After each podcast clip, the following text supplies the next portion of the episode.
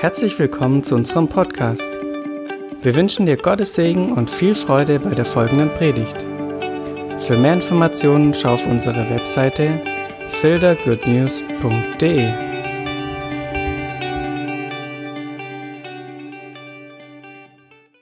Wiederkommen und wenn wir zu laut sind, dann wird es wohl nichts. Hey, es ist Ostern! Jesus ist auferstanden. Jesus ist auferstanden.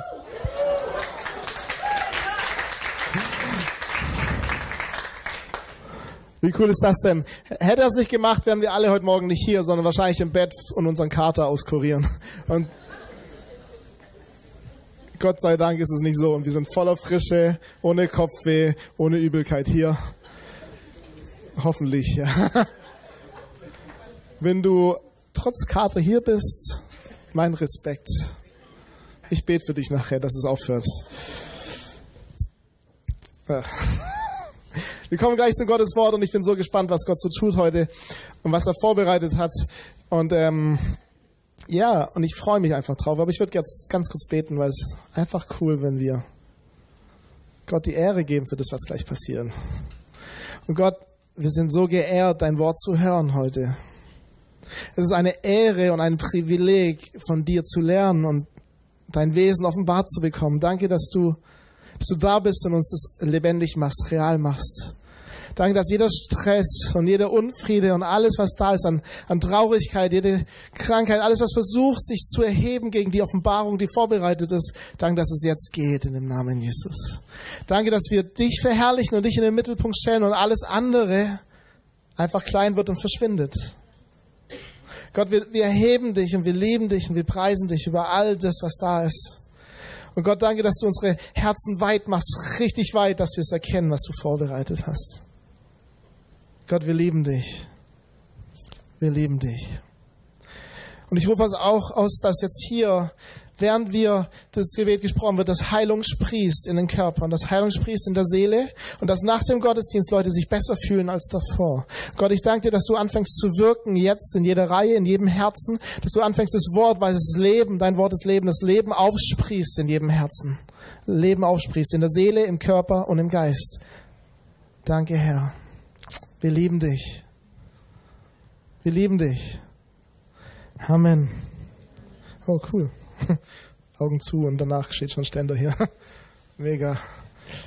Ähm, es ist Ostern und mein Opa hat, mein Papa hat mal meinen Opa gefragt vor einigen Jahren, hey, ich predige an Ostern, was soll ich predigen? Und mein Opa hat gesagt, an Ostern predigt man nicht über Weihnachten. Ich fand's mega witzig und cool. Und er hat recht, also predigen wir über Ostern. Ja, sehr cool. Ich habe ähm, die erste Folie, können wir gleich mal der neue Bund ist natürlich klar Ostern. Und der Rahmen der Ostergeschichte, damit wir wissen, um was es geht. Die Ostergeschichte steht in allen vier Evangelien und das ist schon mal ein cooles Zeugnis, weil es steht nicht alles in allen vier. Was bedeutet, das ist schon mal ein ganz wichtiger Aspekt. Ich habe euch aufgeschrieben, wo es steht, damit ihr zu Hause ganz brav nachlesen könnt. Und zwar alle, wie viele Kapitel sind's? 13 Kapitel einfach mal lesen, was ist die, Ostergeschichte. Man sieht, Johannes hat einen großen Schwerpunkt draufgelegt mit sieben Kapiteln oder acht Kapiteln in dem Fall, ähm, weil die ganze Lehre vom Weinstock und den Reben ist eigentlich alles im, im Zuge des letzten Passamals, die Jesus mit seinen Jüngern gemacht hat. Auch das Gebet, das hohe priesterliche Gebet, ist alles im Kontext eigentlich von Ostern. Also voll krass. Also Johannes hat einen richtigen Schwerpunkt draufgelegt auf die Ostergeschichte oder auf den, das, das Passamal. Wenn wir weitergehen. Was ist der Rahmen? Jesus schickt seine Jünger, um das Passamal vorzubereiten. Der nächste Punkt ist, so, das ist in jedem Evangelium irgendwo drin, Einsetzung des Abendmahls. Schon mal gehört, schon mal gelesen, schon mal drüber gepredigt worden. Weiter. Die Bezeichnung des Verräters ist immer Teil der Ostergeschichte. Gethsemane ist immer Teil der Ostergeschichte. Verrat und Gefangennahme ist Teil der Ostergeschichte, genauso wie vor Pilatus, dem Hohen Rat und so weiter, genauso wie Geiselung, Auspeitschen, Schmerzen, Kreuzigung, Tod und Auferstehung. Kennt ihr alle, oder? Ganz hier gerade in dem Punkt ist schon ein Hollywood-Film mit vier Stunden, mit Drama, Höhepunkt und Tiefpunkt, wieder Hochpunkt, wieder Tiefpunkt, mit einem richtig schönen Happy End. Mega cool. So, wir kennen das alle und es ist mega der tolle Rahmen. Ich wollte nur mal eine Grundlage nochmal legen, um was es geht, ja. Das wisst ihr alle, Ostern ist Ostern. Das ist mega. Kommen wir zum ersten Punkt. Ich will, ähm, also in der Ostergeschichte sieht man Jesus in ganz, ganz vielen Facetten. Und ich will vier Punkte heute mit euch angucken, wie ich Jesus erlebt habe durch die Ostergeschichte. Und da gibt's natürlich noch viel mehr Punkte. Aber der erste Punkt, da müssen wir ein bisschen in den jüdischen Kontext reingucken, und zwar in das Passafest. Ostern, also das, das letzte Passamal, so heißt es ja schon, wo Jesus das Abendmahl eingesetzt hat, war zur Zeit des Passafestes. Und das Passafest ist eigentlich ein Erinnerungsfest. Was ist ein Erinnerungsfest? Die sollten sich erinnern, jedes Jahr, das hat Gott festgelegt in 2. Mose, an den Auszug aus Ägypten. Und da steht drin, wenn ihr feiert, einmal im Jahr am 14. Tag des Monats sollt ihr zusammenkommen und sollt gedenken an den Auszug aus, aus Ägypten. Aus dem Auszug aus der Sklaverei. Und ihr sollt es so machen, dass eure Kinder euch fragen, warum machen wir das? Und dazu gab es Fragen, die vorformuliert wurden. Es gab ähm, Essen, es gab Trinken und all das. Und die Kinder sollten so eine Sehnsucht danach haben zu sagen, hey, wieso machen wir das eigentlich? Und dann hätte der Familienvater gesagt, wir machen das, weil Jesus, äh, nicht Jesus, weil der Gott im Himmel, weil Jahwe, Jahwe, uns rausgeholt hat aus Ägypten. Und wie hat er das gemacht? Mit seiner starken Hand. Er hat die Plagen gesendet, dann haben sie die ganze Geschichte erzählt, um das lebendig zu machen. Und in diesem Passa-Fest wurde ein Lamm geschlachtet. Wieso ein Lamm? Weil als letzte, die letzte Plage in Ägypten war, wurde Mose befohlen, schlachte ein Lamm und bestreiche das Blut an den Türpfosten. Kennt ihr die Geschichte? Damit der Engel des Todes an euch vorbeiziehe und ihr verschont bleibt. Das heißt, das Lamm wurde geschlachtet als Erinnerung daran, was ist passiert damals. Dieser, dieser Bund, dieser Beginn des neuen Bundes für die Israeliten, dieser Beginn der Heilsgeschichte Gottes mit Israel begann da. Also eigentlich begann mit Abraham, aber da eine neue Stufe bekommen. Raus aus der Sklaverei, hinein in eine Führung und eine Leitung Gottes, ganz aktiv. Das ist doch schon mal Hammer, oder? Das Passafest, und jetzt kommt das Coole, weil Gott hat so, der, der sagt jetzt was hier, aber meint es für in 2000 Jahren und das ist schon mal mega cool. Er hat in, in 2. Mose Vers 46 und 47 folgendes befohlen für das Lamm. Er hat befohlen, in einem Haus soll es gegessen werden, du sollst nichts von dem Fleisch aus dem Haus hinausbringen und ihr sollt kein Bein an ihm zerbrechen. Die ganze Gemeinde Israel soll es feiern.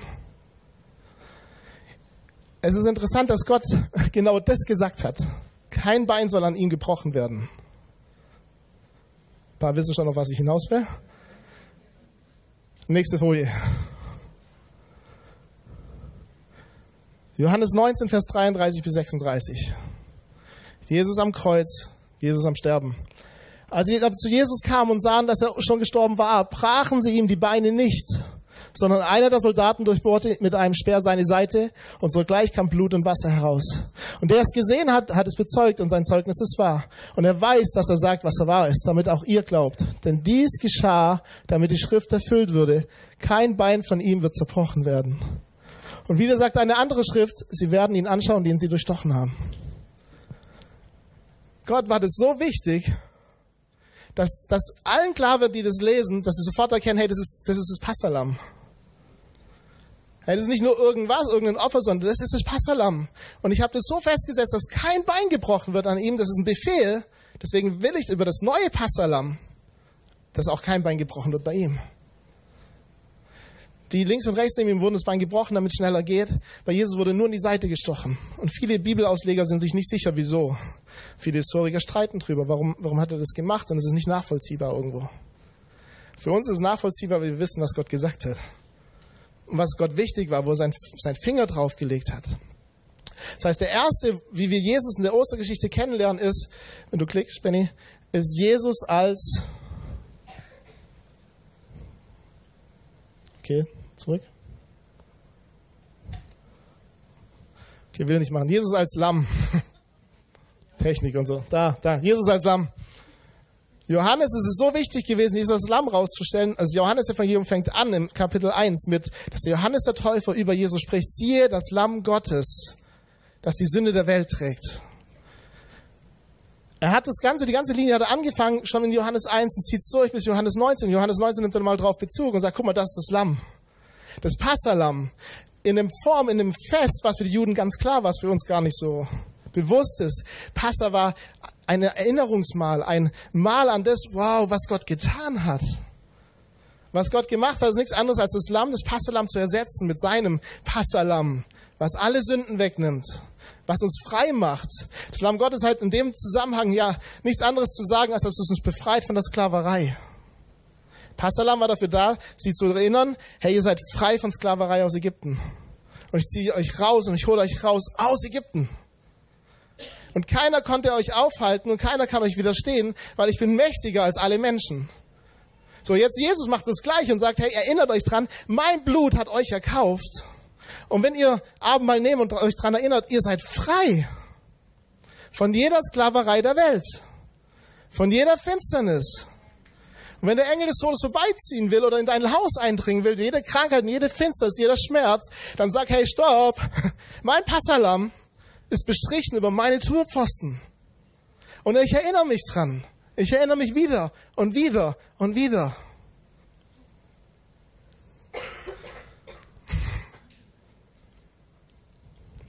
Amen. Es ist so cool. Passa war ein Fest, was die Familie gefeiert hat. Und das war für mich nochmal ganz neu bewusst, hey, ähm, feier das Abendmahl doch mal mit Familie. Passa mal Abendmahl, Jesus hat es umdefiniert. Feiert es doch heute an Ostern mal als Familie, heute Abend. Wenn ihr als Familie zusammenkommt, feiert doch zusammen Abendmahl. Mit dem Hintergrund, danke Jesus, dass dein Blut an meinen Türpfosten ist. Dass alles an mir vorbeiziehen muss. Wenn deine Kinder fragen, warum feiern wir das Abendmahl? Dann erzähl ihnen, wieso ihr das Abendmahl feiert. Erzähl ihnen, weil Jesus für dich und für mich am Kreuz gestorben ist und uns erkauft hat und rausgeholt hat aus der Finsternis, hinein versetzt hat in das Reich des Lichts seiner Liebe.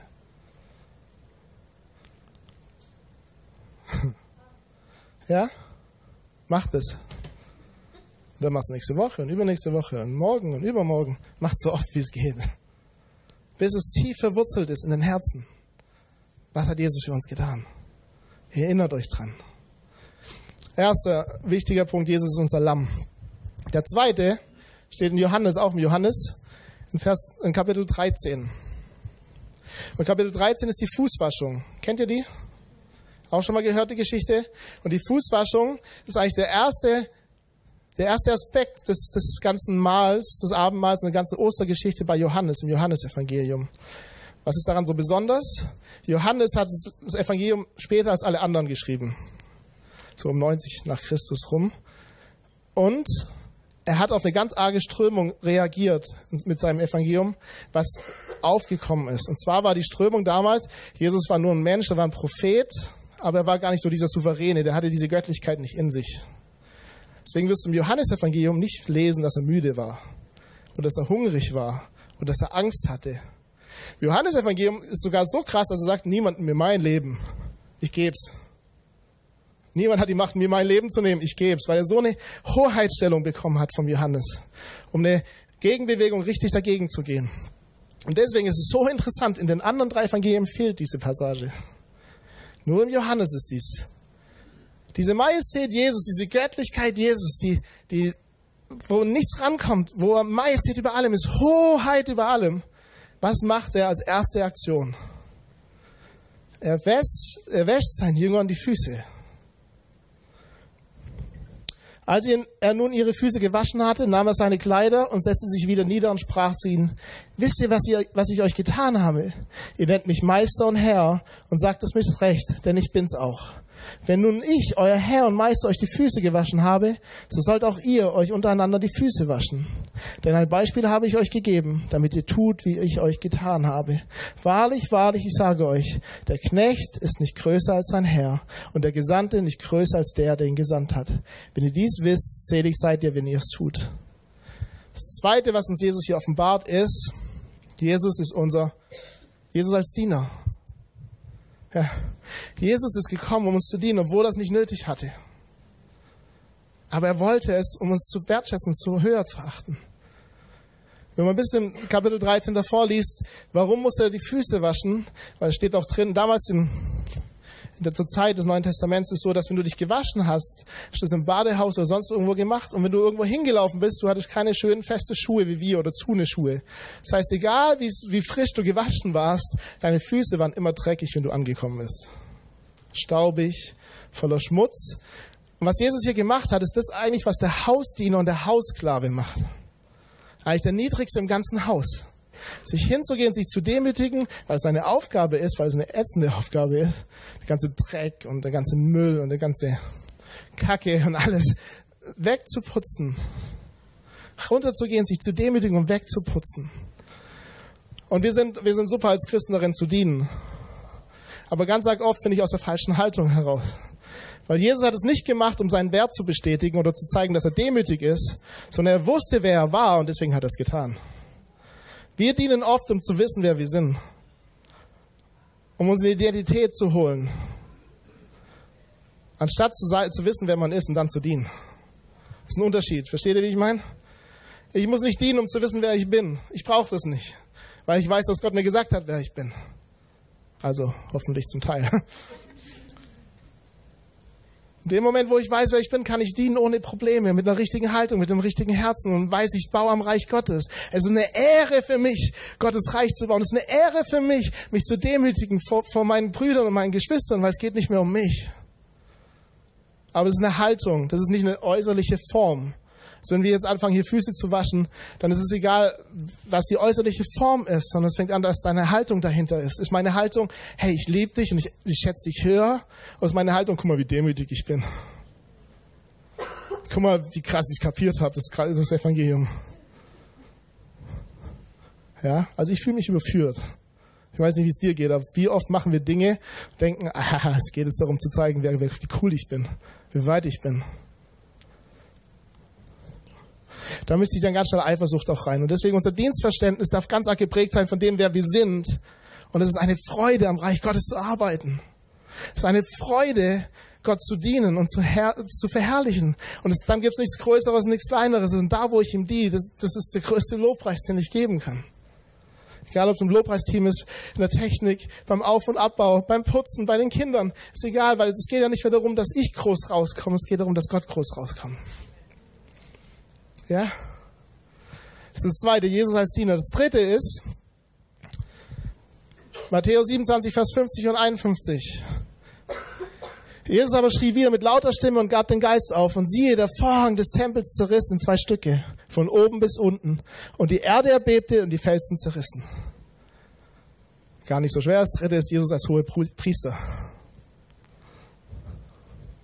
Hohepriester hatte die Aufgabe, das, das geistliche Mandat zu sein fürs ganze Volk.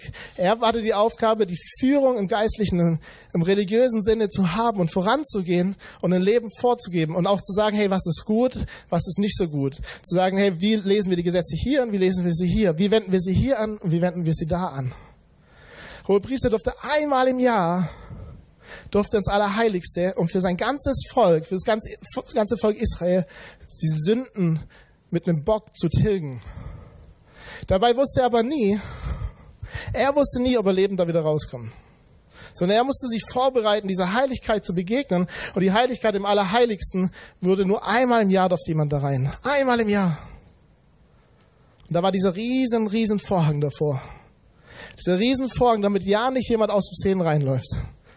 Und einmal im Jahr durfte man diesen Vorhang passieren und durfte man reingehen und der Heiligkeit, einer Allmacht Gottes begegnen, seiner Gegenwart begegnen, in seiner ganzen Fülle, dieser, dieser Kraft, die, die Israel aus Ägypten rausgeführt hat, diese Feuersäule, die vorangegangen ist, diese Wolkensäule, die vorangegangen ist, der, wo Wasser aus dem Stein rausmachen lassen hat, der, diese allmächtige Kraft, die Himmel und Erde geschaffen hat, durften die einmal im Jahr begegnen.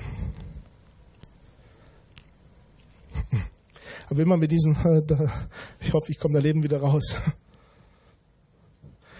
Als Jesus gestorben ist, ist der Vorhang zerrissen und zwar nicht von unten nach oben, sondern von oben nach unten.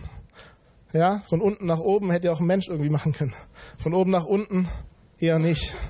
Riesenschweres Ding, großes Ding. Das ist wie wenn Gott es zerrissen hat und gesagt, nie wieder braucht ihr einen Raum oder irgendwo hinzugehen, um in den Raum zu kommen, um mir zu begegnen.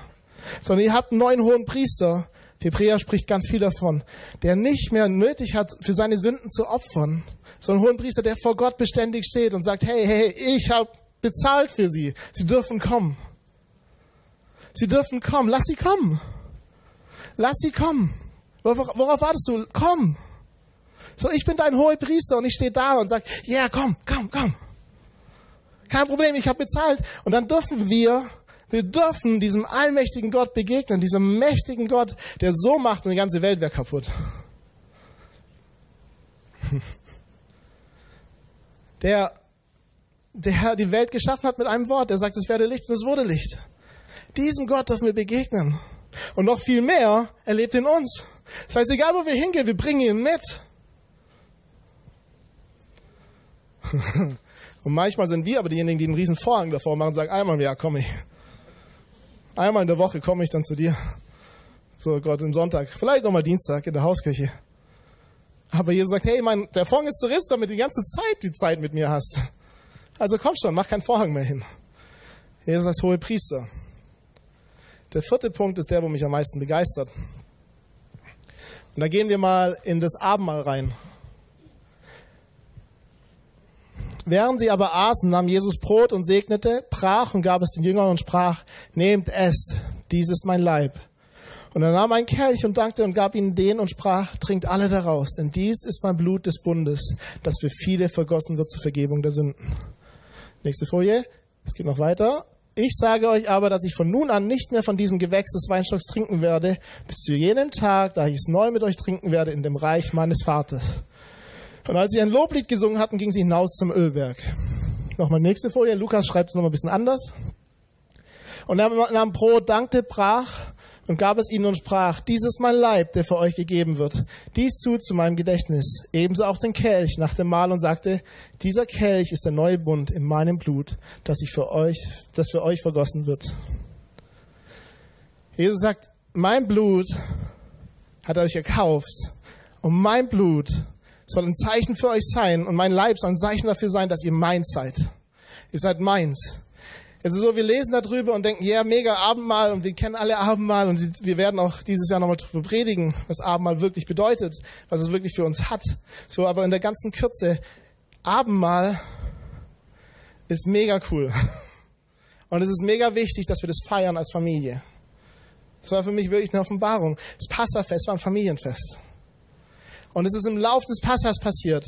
Und im Lauf des Passas gibt es eine Reihenfolge. Und dann da nach dem Essen, nach dem Lamm, und im Lukas steht es nach dem Essen, hat man einen Becher genommen und hat getrunken.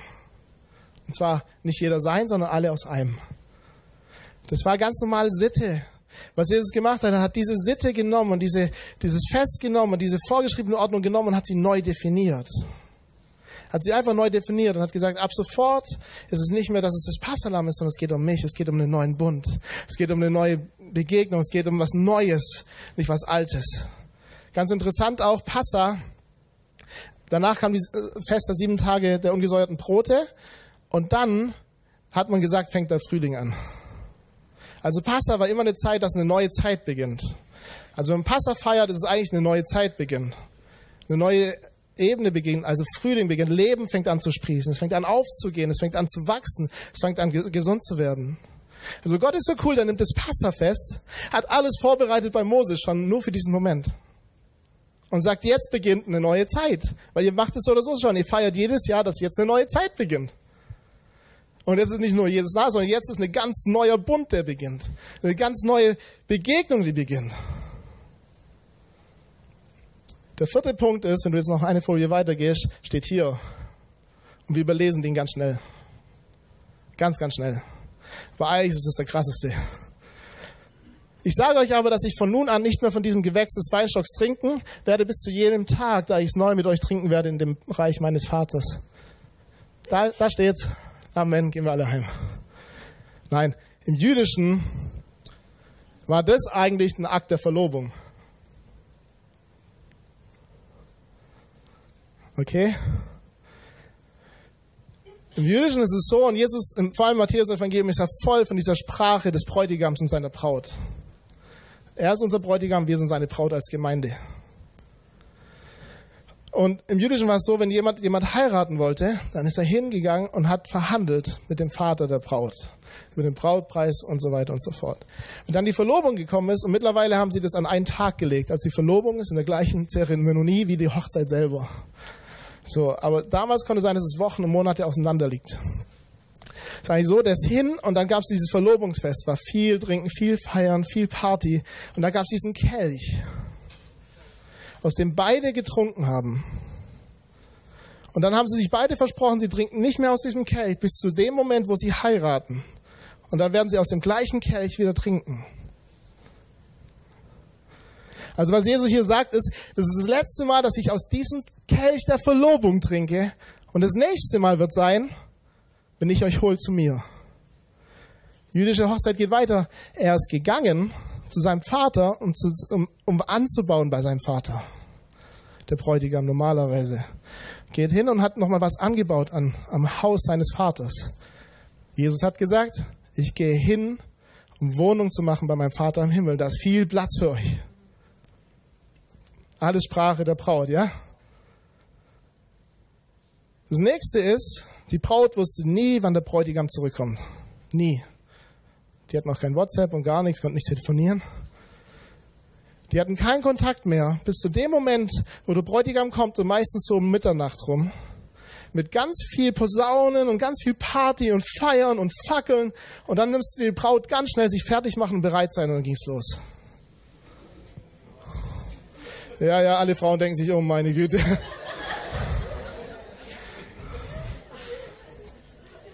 Das heißt, die Braut war dauernd darauf aus, okay, ich muss bereit sein. Wo sind meine Sachen? Okay, mein Kleid hängt da, das ist sauber, das ist gewaschen, das ist, okay, da ist die ganze Schminke, ich bin bereit. Sobald ich das höre, das Lärmen, muss ich mich anziehen, muss mich schminken, muss alles, um bereit zu sein für meinen Bräutigam. Was für ein Bild für uns als Gemeinde. Jesus kommt, wo wir es nicht wissen und wir sollen bereit sein. Wir sollen bereit sein, weil er holt uns zu sich und dann hat er sie genommen und hat sie hingeführt zu seinem Vater und haben dort Hochzeit gefeiert. Zusammen Hochzeitsmahl geleistet. Das ging dann sieben Tage oder so, mega die Fete, ganz viel Party. Und ist der, der zweite Fakt, was viel erklärt, ist, dass der Bräutigam wusste nicht, wann der Zeitpunkt sein wird, sondern nur der Vater des Bräutigams weiß es. Kennt ihr die Stelle, wo Jesus sagt, ich weiß nicht, wann ich wiederkomme. Nur der Vater weiß es. Nichts anderes, als Jesus sagt, hey, ich bin Bräutigam, das ist meine Braut. Ich weiß es nicht, der Vater legt es fest, wann wir, wann wir heiraten. Das erklärt einiges, hä?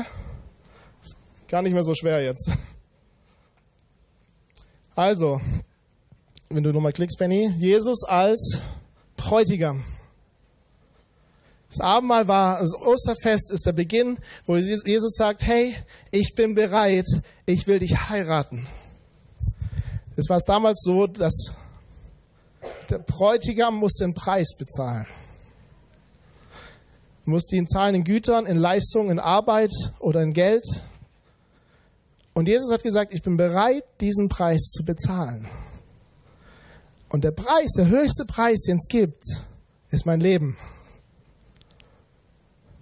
Also gebe ich mich hin, damit ich, damit ich meine Braut haben kann. Und das hat für mich Ostern einen ganz neuen Blick gegeben.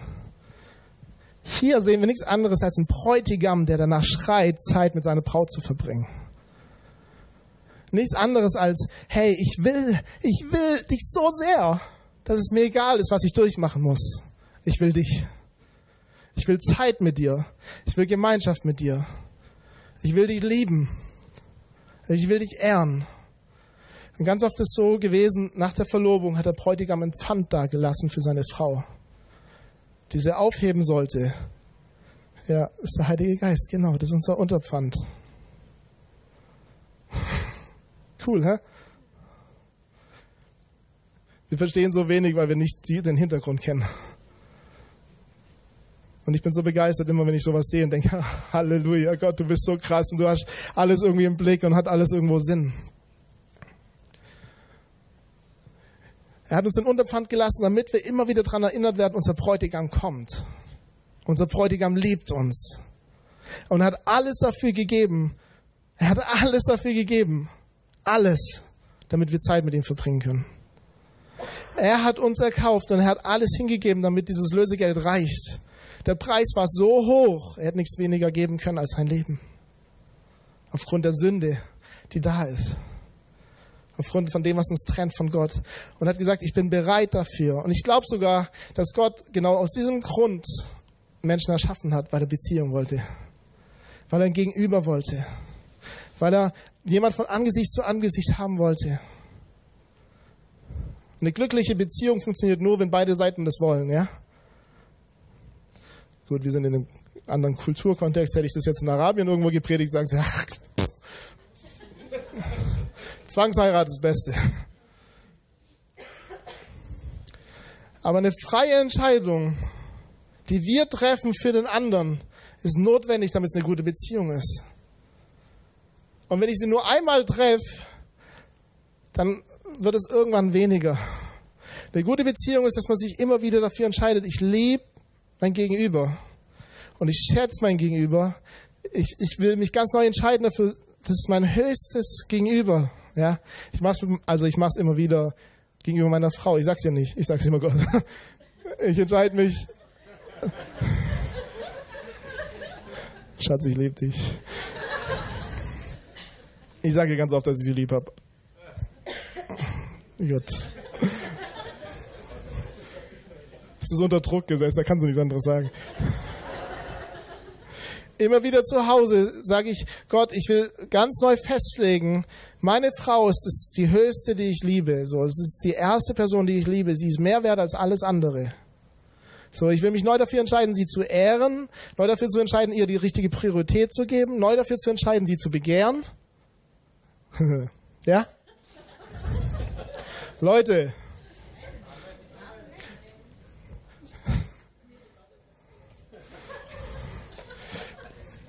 nicht so prüde sein.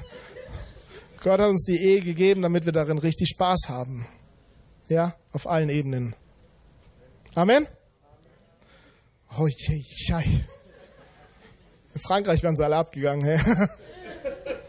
Ist okay. Und ich entscheide mich jedes Mal neu, sie zu wertschätzen und sie zu ehren. Und ich glaube, das ist mit Jesus genau das Gleiche. Er ist der Bräutigam, der ein für alle Mal gesagt hat, ich liebe dich. Und wenn du vergisst, dass er dich liebt, dann schau aufs Kreuz. Mehr, mehr gibt's gar nicht. Das Kreuz schreit ganz, ganz laut, ich liebe dich. Ostern ist ein, ein Fest, wo ganz laut schreit, ich liebe dich. Und ich bin so begeistert von dir, dass ich ans Kreuz gegangen bin, weil ich so Gemeinschaft mit dir haben will, weil ich Beziehung mit dir haben will. Nicht nur am Sonntag, nicht nur am Dienstag, nicht nur am Mittwoch, sondern jeden Augenblick deines Lebens. Das ist für mich wie, Ey, wenn man verknallt ist, dann will man jede Sekunde mit dem anderen verbringen. Dann will man manchmal nicht so viel reden, aber man will einfach Zeit miteinander verbringen. Man will einfach zusammen sein. Man will den anderen kennenlernen, will ihn noch mehr kennenlernen und auf einer tieferen Ebene kennenlernen. Und Jesus hat genau diese Sehnsucht, die hat er nicht aufgehört, sondern sie ist da. Das heißt, wenn wir uns aufmachen, unser Herz aufmachen in unserer Zeit mit Gott oder im Lobpreis oder in der Predigt, in dem Moment sagt Gott nicht, jetzt mach mal eine Weile, bis ich komme, sondern der ist so verknallt in dich, sagt, endlich. So, es ist nicht mal so, dass wir auf ihn warten, sondern er wartet die ganze Zeit auf uns. Der steht die ganze Zeit hier und sagt, komm jetzt, komm jetzt, komm, wann ist man noch nicht, wann? Und dann gibst du ihm 20 Sekunden, so, yes!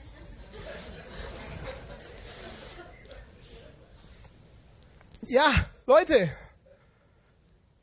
Leute, wir brauchen keine halbe Stunde, sondern es geht in dem Moment, wo wir uns öffnen. Gott ist schon lange da und wartet auf dich. Und in dieser Beziehung, in jeder Beziehung ist es so, man, man schleift sich, man verändert sich aufgrund vom anderen. Man schleift sich aneinander. Man verändert sich immer mehr in die gleiche Richtung, die gleiche Denkweise, die gleiche, wie man redet, die gleiche Gestik und, und so weiter und so fort.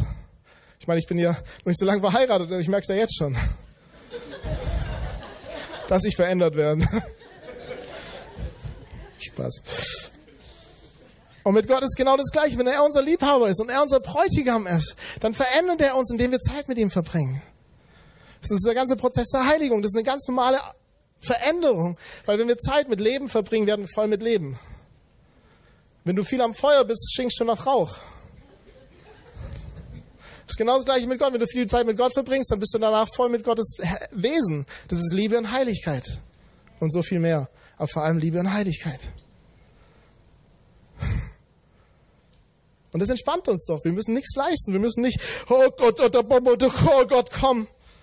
Sondern einfach nur, hey, Papa, ich bin hier, ich liebe dich.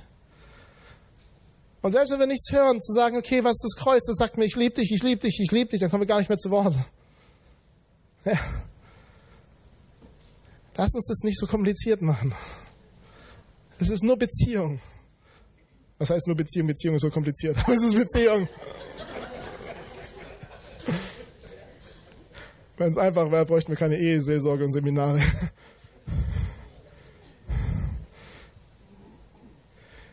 Beziehung ist einfach mit Gott, weil Gott gut ist. Und das verändert sich nicht. Und egal wie es dir geht, egal was dich bewegt, er ist da und weiß, wie es dir geht und er will dir begegnen in seiner Liebe. Deswegen ist der neue Bund für mich, nächster Punkt, Gottes Geschenk, größtes Geschenk von Ostern ist was? Ist Beziehung mit Gott. Da ist Heilung, da ist Befreiung, da ist Freisetzung, da ist sein Reden, da ist Offenbarung. Das ist alles mega. Aber das aller, allergrößte Geschenk, was Gott uns gegeben hat, ist nicht mal ewiges Leben. Das allergrößte Geschenk, was Gott uns gegeben hat, ist Beziehung mit ihm. Und er will die Beziehung so sehr, dass er gesagt hat, der Tod soll die Beziehung nicht unterbrechen. Ha? Ha? Was? So viel Beziehung, so viel Intimität, so viel ich liebe dich, so viel, ich bin so begeistert von dir, dass er dir das von Angesicht zu Angesicht sagen will, jetzt schon, aber vor allem, wenn er dich dann wirklich geheiratet hat im Himmel. ja? Übrigens, Taufe. Das Hochzeitspaar hat vor der Verlobung, jeder für sich, ist in ein Taufbecken reingegangen. Jeder von einer anderen Seite und ist zusammen wieder raus. wurden beide getauft und sind beide wieder raus. Also was ist Taufe? Taufe ist, hey, ich lasse das Alte hin und ich gehe hinein in den Bund mit Gott. Das ist eigentlich der Moment, wo ich Ja sage zur Hochzeit. Und im Judentum ist Verlobung nicht wie bei uns. Das ist bindend, das ist rechtskräftig. Das kannst du nur noch scheiden mit einem Scheidebrief. Wenn beide Parteien einverstanden sind. Und Gott wird sich nie scheiden von dir. Nie. Selbst wenn du sagst, ich will nicht mehr, sagt er, psch, ist mir egal, ich will dich. Hoffentlich, ja? Ja, ich habe irgendwie auf dem Herzen, wenn du dich noch nicht getauft hast, jetzt ist der Moment, wo Gott zu dir sagt, lass dich taufen. Nicht, weil ich es gesagt habe, sondern weil Gott sagt, hey, willst du wirklich eine Ehe mit mir machen oder nicht? Willst du wirklich eingehen in diesen Bund oder willst du es nicht tun? Wenn du dich jetzt unter Druck gesetzt fühlst, sorry. Lass in deinem Herzen mal richtig wirken und sagen, okay, wenn ich soweit bin, ich will tatsächlich Ja sagen zu diesem Bund. Ich will Ja sagen zu dem Antrag, den Gott gemacht hat. Und jetzt, wenn wir das so sehen, dass das eigentlich eine Verlobungszeit ist, Abendmahl ist eigentlich wie unser, wie unser Verlobungsring. Und ein Freund von mir hat mal was richtig Cooles gesagt. Hat gesagt, ein Verlobungsring, wenn du ihn anguckst, ich habe jetzt keinen, ich habe halt meinen Ehering, dann hat es zwei Perspektiven. Das eine ist nach hinten es ist was passiert an einem bestimmten Datum, wo dein Leben sich für immer verändert hat. Du bist von Single und verlobt rübergegangen. Und du bist jemandem versprochen. Du bist jemand versprochen und bist vom Markt weg. Es ist vorbei. Das zweite ist der Verlobungsring, der schaut nach vorne auf die Hochzeit und sagt dir, du wirst mal heiraten zu einem bestimmten Datum, was schon festgelegt ist zum Vater deines Bräutigams sein. In dem Fall. Abendmahl ist das Gleiche. Wir gucken nach hinten für das, was Jesus getan hat. Und sind dankbar dafür, was Jesus getan hat. Für was er getan hat, was er an unserem Verlobungstag gemacht hat. Aber schauen nach vorne auf das, was kommt. Und das ist die Hochzeit. Das ist die Party. Das ist Wasser zu Wein da oben. Halleluja. Ja. Selbst wenn kein Wein da ist, weiß ich ganz genau, ich bin ganz entspannt. Sobald Wasser da ist, ist es kein Problem mehr.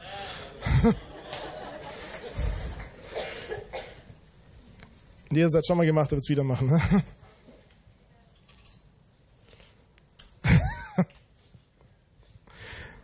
Wenn wir Zeit mit unserem Bräutigam verbringen, ist das, was am meisten rauskommt, das Leben. Es ist einfach Leben. Passa war Zeit des Lebens, Frühlingbeginn, Lebensbeginn. Leute, wenn wir Zeit mit Jesus verbringen, das ist der Beginn des Lebens. Das ist Beginn des überfließenden Lebens. Du bist nicht mehr getrieben von einem Treiber, du bist nicht mehr getrieben von Druck und Leistung, um jemand zu sein, sondern in dem Moment, wo du, wo du dich bekehrst und Ja sagst zu dem großen Verlobungsangebot Christi, von diesem großen Ich liebe dich, ich will dich heiraten Angebot, in dem Moment bist du frei von all dem, weil Jesus ist ein Lamm und hat dich frei gemacht. Und es wird wirksam in dem Moment. Jesus ist dein hoher Priester, das heißt, der Gegenwart Gottes und sein Heiliger Geist ist in dir und ist um dich herum. Und Jesus ist ein Diener, fängt an dir zu dienen mit Heilung, mit Freiheit, mit, mit Kraft. Und er ist vor allem dein Bräutigam und liebt dich.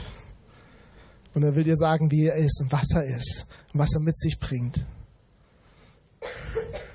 Und ich würde so gern jetzt nochmal eine Lobpreisanbetung einsteigen. Ich glaube, ich habe mich auch verliebt an dem Lobpreis in meinen in den Pianospielerinnen da.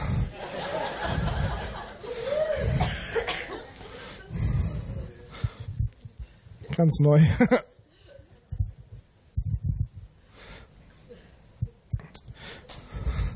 Dieses Buch, das Leben in sich trägt, ist dafür da, dass wir ihn besser kennen dürfen.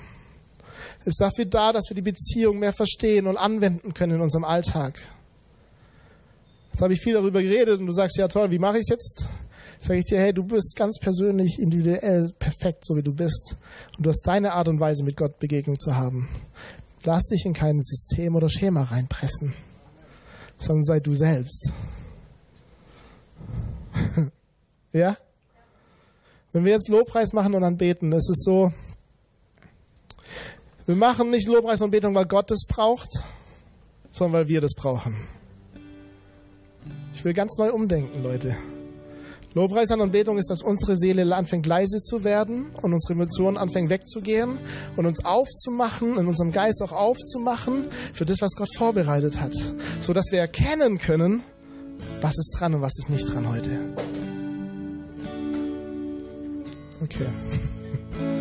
Und ich glaube, in dem Zeit, wo wir das jetzt machen, ich glaube, dass jetzt Heilung passiert. Ich glaube tatsächlich, es passiert Heilung jetzt in diesem Moment. Ich glaube, dass Leute hier freigesetzt werden und die warten schon ewig auf eine Freisetzung. Frei von, von Sucht, aber auch frei von Lügen und frei von negativen Gedanken, frei von Depressionen, frei von Problemen. Aber ganz ehrlich, Jesus liebt dich. Und er kann das auch, ja.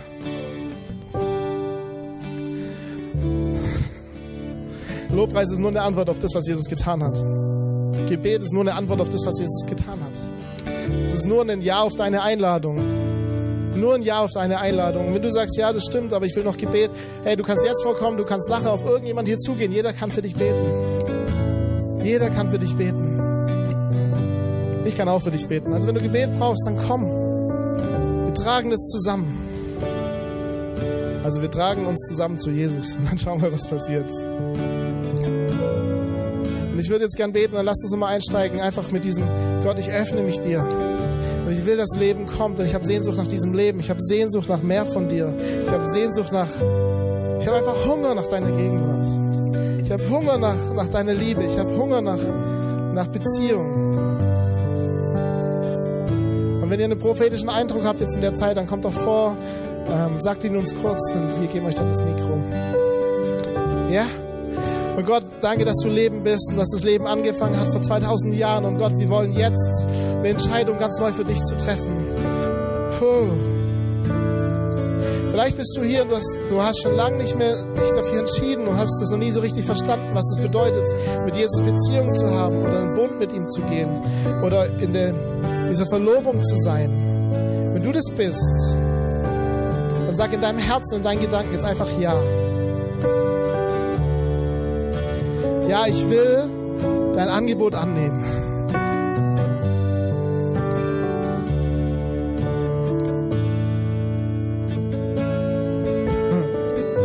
Und vielleicht beten, betet ihr einfach nach. Das ist jetzt einfach nur ein Jesus, ich liebe dich und es ist meine Antwort auf deine Liebe. Und wenn wir alle mitbeten, dann ist es der, wo das in seinem Herzen neu beschlossen hat, was ganz real ist für dich. Weil mit dem Herzen wird äh, geglaubt und mit dem Munde bekannt zum Heil. Jesus, ich liebe dich. Ich erkenne an, dass du mich liebst. So sehr liebst. Und ich entscheide mich ganz neu mit dir zu leben. Deinen Heiratsantrag anzunehmen. Danke, dass ich in dem neuen Bund bin. Danke für die Beziehung mit dir. Ich liebe dich. Ich liebe dich.